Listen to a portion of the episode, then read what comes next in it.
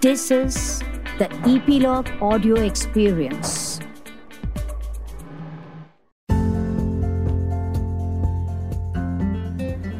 Hello, and welcome to Voice of Achievers, a weekly podcast that dives deep into situations that shape the learning curve of experienced individuals.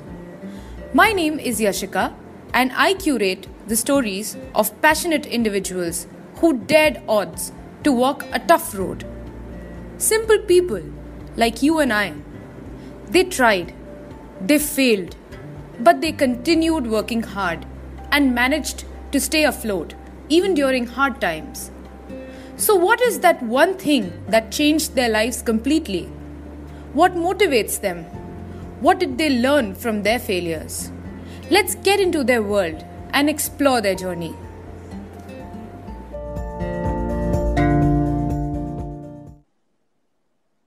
From an idea of a startup to its launch, what does the growth story of a successful startup sound like? What is a founder's mentality and a founder's quotient? And why is it important for non founders to have this too? Our guest today is Mr. Santosh Panda, the CEO of Explara.com, one of India's pioneer solution platforms for a do it and ticketing marketplace. Mr. Panda has a decade of diverse experience in the software industry, product development, consulting for FTSE 100 companies and startup companies across the globe. He has been involved in building products like the BBC iPlayer, eBay UK, Cyclone Commerce, OnStation, etc., having served over 50,000 events across 21 countries with Explara. Mr. Panda believes in the founder's mentality. Let's find out more in this conversation. Welcome to the show, Mr. Panda. Thank you. Thank you so much for having me here. You were born in Behrampur in Orissa to then being an information technology expert in the United Kingdom, then two attempts at starting a business, and finally the idea that brought you back to India. What was so convincing about Explara that urged you to get back? Yeah, I think um, you know with two attempts uh, back in UK, I realized that the ideas were powerful, but it needed a market which gives you an access to iterate, implement, and improve. So when you look at way back in 2005 6, those markets, Western markets, and primarily UK markets, were far ahead in the technology curve. So if you're launching a startup in those eras, it was tough to compete with existing players without fund and without cost to acquire customers with the, with the lowest cost, right? So when I then encountered Explara, uh, I, I, had nothing to do with event management. Just it just came in on my way, and I picked it up.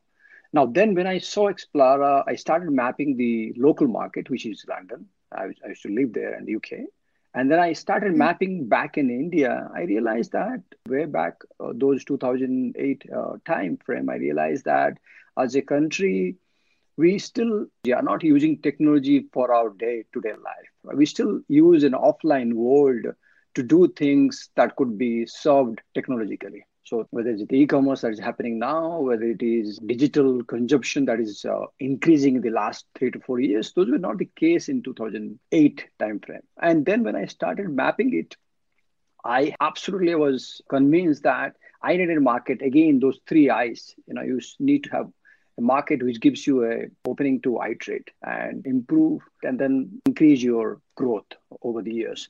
So when I started mapping, I said, oh, yeah, this is not going to happen in a year or two. We are still ahead, much, much ahead of the curve in terms of technology growth and new technology coming in. But then which market will get me to do in a low cost and start the journey so that I can continue to iterate and improve? And, and India fit very well in my journey. Yes, but then again, you said that you didn't have prior experience in the events industry. So, how did it work? Yeah it's always all right? And so i think all of us all the entrepreneurs out there though there are exceptions who have expertise in an industry and do well but i think most of them come with a mindset of suddenly encountering a problem area that they felt they can contribute. I think that motivates most the entrepreneurs to come out and do it. So for me, I was part of the eBay UK team. So we were going out to a lot of events those days. And I was as part of a uh, hosting organizing team or as a part of a team to go out and attend. I realized that the world is going to be heading to a world where we bring people together in terms of events. Event is one mechanisms where you are connecting people together. And then I realized that if you really think about it, it's not a rocket science. It's it's just a application of right techniques, process, and the way you would like to offer to customers. So everybody or anybody could host an event. So I basically got motivated by having a tool that allows or democratize event creation and hosting across the world or starting across the India. So then I had to spend time looking out what information I have on the web, who else is doing it, what has been the success map, where companies have failed, who are the earlier customer base that have uh, been talking about it on the web already, what are the use cases, case studies. So within 20, 30 days, you will able to get a basics about any industry as such. And then it's up to you whether you think this is a problem area that I want to go after. So my learning on event management or an event came from an interest when I realized, yeah, this is something that I would like to do. And then I could start mapping it, finding out the pain points or problems, talking to a couple of people who host events and including my own experiences of within the eBay UK team. I realized that this is something that I can go after. Which means that the idea came about first, and then you started doing your research and then started gaining subject matter knowledge. Absolutely right. In the same format.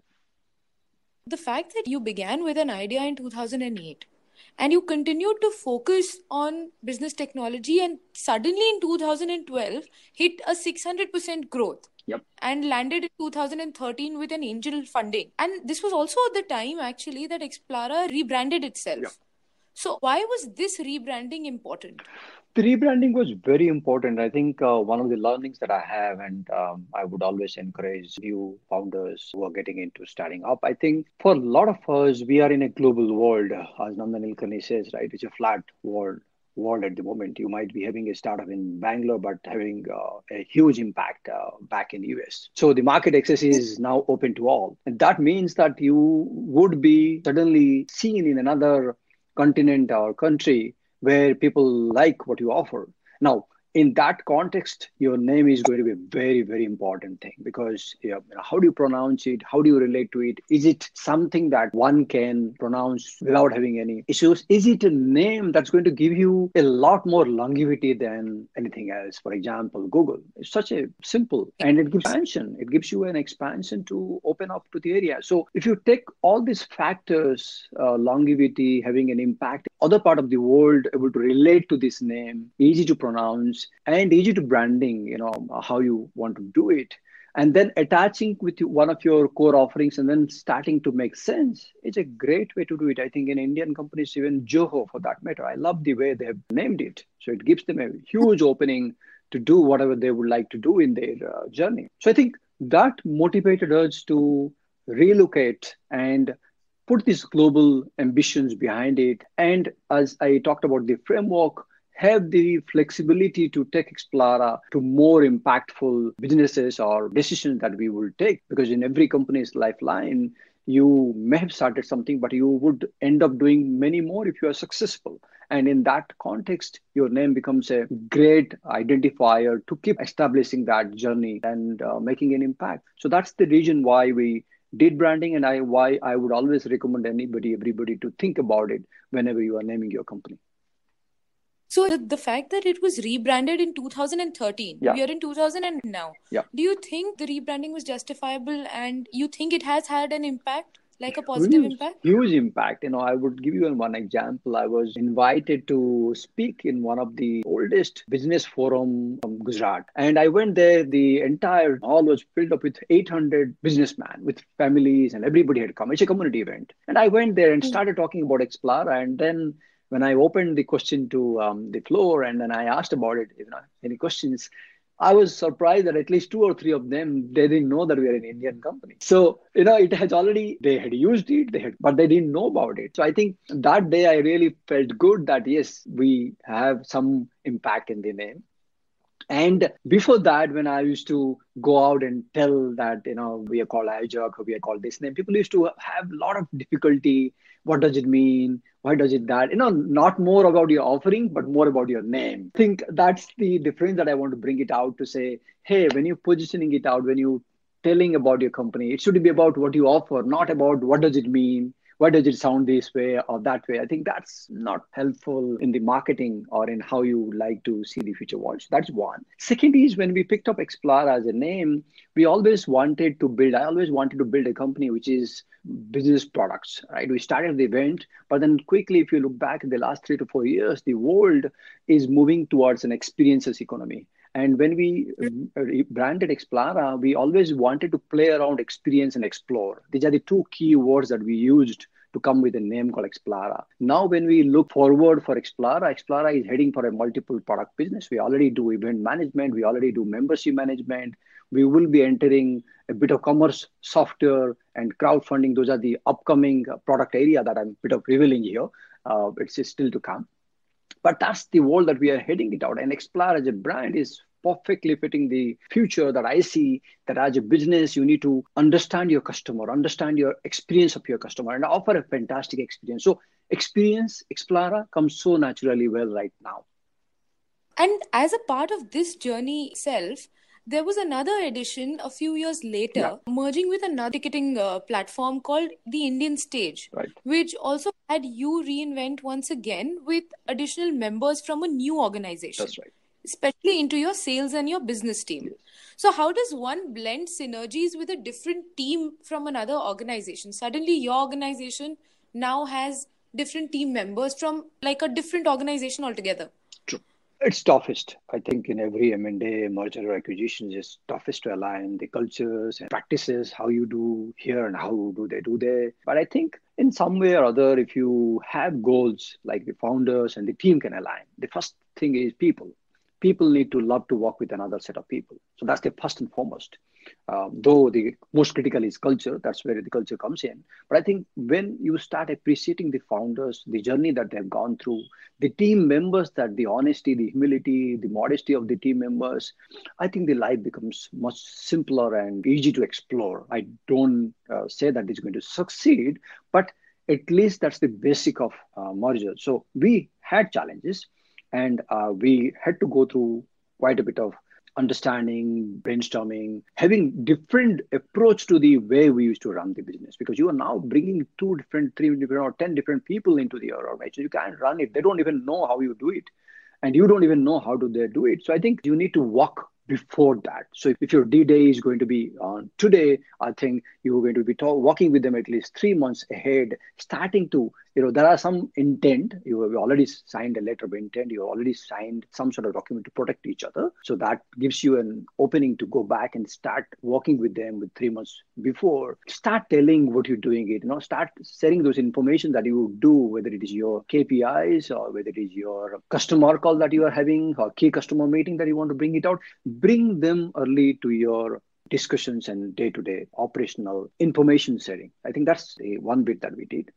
Plus, when you're offering a product or a market uh, or a solution within a similar market, uh, it's not very very similar but could be a similar market. It becomes a little more easier for you because you're talking about a customer. Look every company that we all build it's all built around customers. Is the customer happy about what we are offering? I think it's at the end of the day it's a customer oriented plan or roadmap. Then it becomes easy because all the founders and team they know why are we doing it why are we aligning it or why are we acquiring it and how we should work together so that the customer is uh, done. There will be certain percentage of overlap would happen. There are certain percent of customers which might not even fit with your offerings that you will have to always course correct and change it. It's not 100%, uh, you know, it's a puzzle kind of thing that you can do it.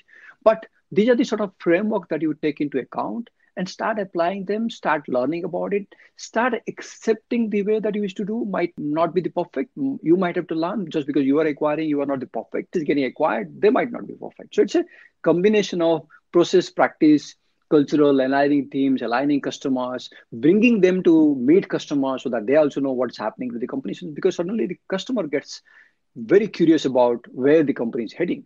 I think we had to go through this. This was a great learning for me and, and for the team the fact that you sort of get them onto the team and start working with them three months in advance that is the ice breaking moment how much time does it take for it to become a part of the dna like both of you all working in seamless fashion of a single organization. I'm a big believer of 18 months plan right? As they say anything that you want to make it as of your behavior, you have to go through 18 months of rigorous work. So in this case, also the same thought process. You might have started working it, but look the moment the team gets expanded problem your customer base is going to be increased because you are acquiring a company. Your problem statements are going to be double or triple. Your and your offerings are going to be equally 3x challenged. So now you have a different equations altogether. If you multiply them they are not going to be done in three months. They're not going to be done in six months because by the time you got customers they are not happy with your product or suddenly they have issue with what you are offering, what they were offering. You need to go out and change your product process. You need to go out change your customer operation process. You need to go out change your sales process. And you know, weeks are going to run, and you're going to still pull out people and say, "Hey guys, here is a sales process that we wish to do, but that doesn't align with our technology. Can we change it? Here is a customer support." So it's going to take time. Every M&A uh, doesn't work if you are looking at a very short-term approach to that. And hence, I'm a big believer that it has to go through an 18 months time frame to test all the puzzles and make sure that it is put in place. You are also a big believer of what you call the founder's mentality and a founder's quotient. And you yeah. have said that it is important for non founding members to also have this sort of mentality. Can you tell us more about how this has worked for you and why is this important? I think this is a very fab subject. You know, in fact, um, I've always been thinking, but again, uh, and I will did a tweet, and that got me to start um, expressing them in a in a blog post and tweet and all that. This is my long-held beliefs. Look, every successful company doesn't become successful just because the founder came up with a great idea. It didn't happen with Intel. You know, it, it could have happened with a couple of companies, but I think uh, I believe that every successful company is going to go through a set of journey which is going to thrive against all the odds and bring very different thoughts and ideas to the table which will help you to create market leading products solutions. And that uh, is very very unlikely to be done always by the founders. Uh, the founders could have started with one idea but that only will have a limited time frame of success. You're going to be always challenged by newcomers. So, how are you going to build a differentiated business? Is by having very successful team members or team members who are going to own it and make it as part of the journey. Those are my way to think about team members having founder mentality. The founder mentality is that you should be able to own the risk. You should be able to own the reward. You should be able to own a mindset of saying oh this company is not somebody company. This is uh, my opportunity to excel and make a unique impression out of it. That's what makes most successful founders even to feel very happy about it. It's not about the company going from you know 10 crore to 100 crore or 1000 crore but i think it is about bringing out team members who would have a lasting impression of the company's DNA.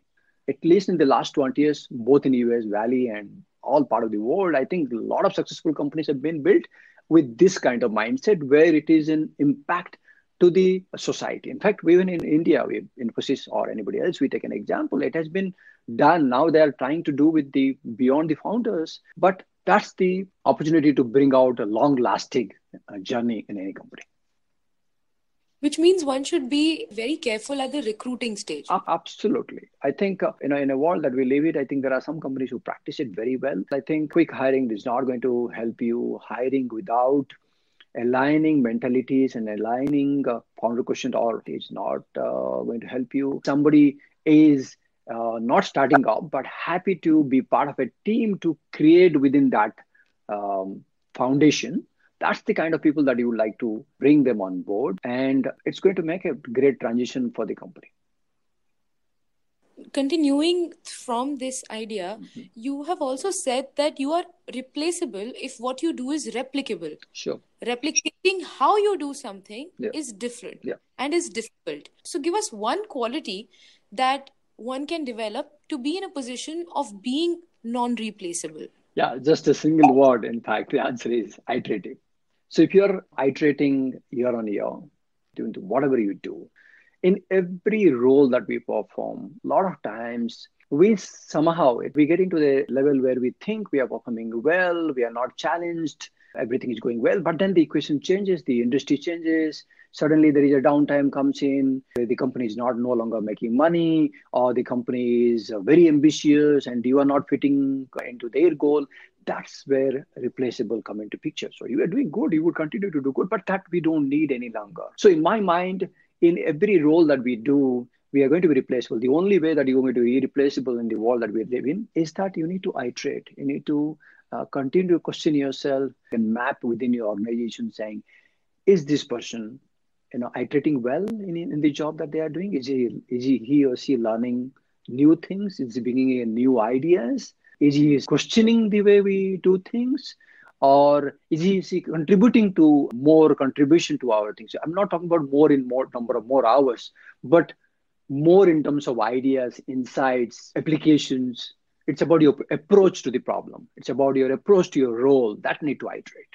And if you do that, I'm 100% sure it's absolutely impossible to replace you because you're doing somebody else coming in that picture, they would not have a history about it, what, what was being going on. And you have already built such a great depth and understanding. You are an asset to the entire team, you are assets to the company, you are asset to the journey that they are having and and you thrive in that role you told us about how customer is king. Mm-hmm. The Explara application says that 70% of the revenue is generated by repeat customers. True. Tell us two things that entrepreneurs or professionals can do as their bit to ensure that there are repeat customers. First and foremost is you need to have a very obsessive customer success mindset see, look, we are building businesses not for us. We build companies because we have a certain way to life, certain way we think that we should take care of things around, whether it's a customer, nature, people, you know, relationship, etc. So it all that's the, unique DNA of each founders at each company, right? So in my mind, if you are obsessive about your customers you know that they need to succeed. Why is that they are using my platform but they are not able to succeed? What is that we are not doing it for them? Are there many more customers that having the similar uh, issues? Can we improve the product? Can we improve the offering? Can we understand? Can we hear their feedback? Can we course correct our offerings? You know i think when you put this kind of framework in place or if you put this kind of philosophy in place within your team members the communication that is happening with your customers are very different. The customer is is going to treat you that yeah, these are the guys that I work with. They are extension to what I'm doing. Uh, they are not some external people, but they are extension to my business. Then you are operating in a different vector altogether. You are complementing to their business plans and growth and, and, and numbers, right? So that's what I call obsessive customer success mindset. That's the first and foremost thing, no matter what scale you do. The second one is when we operate a business, there is always a modesty or humility within the team members and within the relationship, both internally and externally, both with the customers, stakeholders, investors, ecosystem, people who need help, people who need mentoring, or you seeking mentoring from there. Everything I believe the world is absolutely today can't operate without modesty. You need to have a absolutely down to earth kind of personality that people can relate to and willing to support you whenever you need. You're having a conversation with a customer and you messed it up, but you are very open and transparent and you know you you accepting it rather than showing any sign of ego. Languages, those kind of thought processes is not going to help you at all. So I think these are the two things that I put it within again the framework within the mindset of and and use this to succeed. Talking of success, tell us what achievement means to you.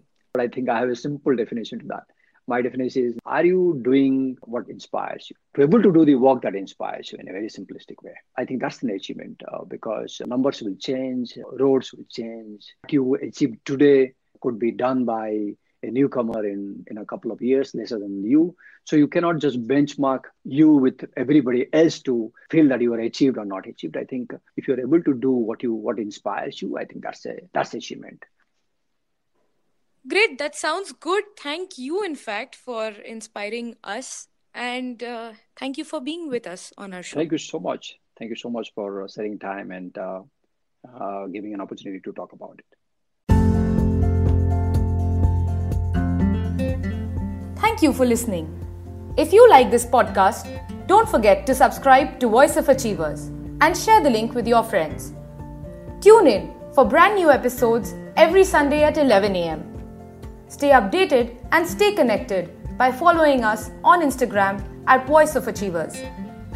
You may also send us guest suggestions or topics that you'd like us to cover with our guests by writing to us. Send out an email to editor at voiceofachievers.com with your name followed by your suggestion. Trust me, we are listening and we cannot wait to share more such voices to empower you.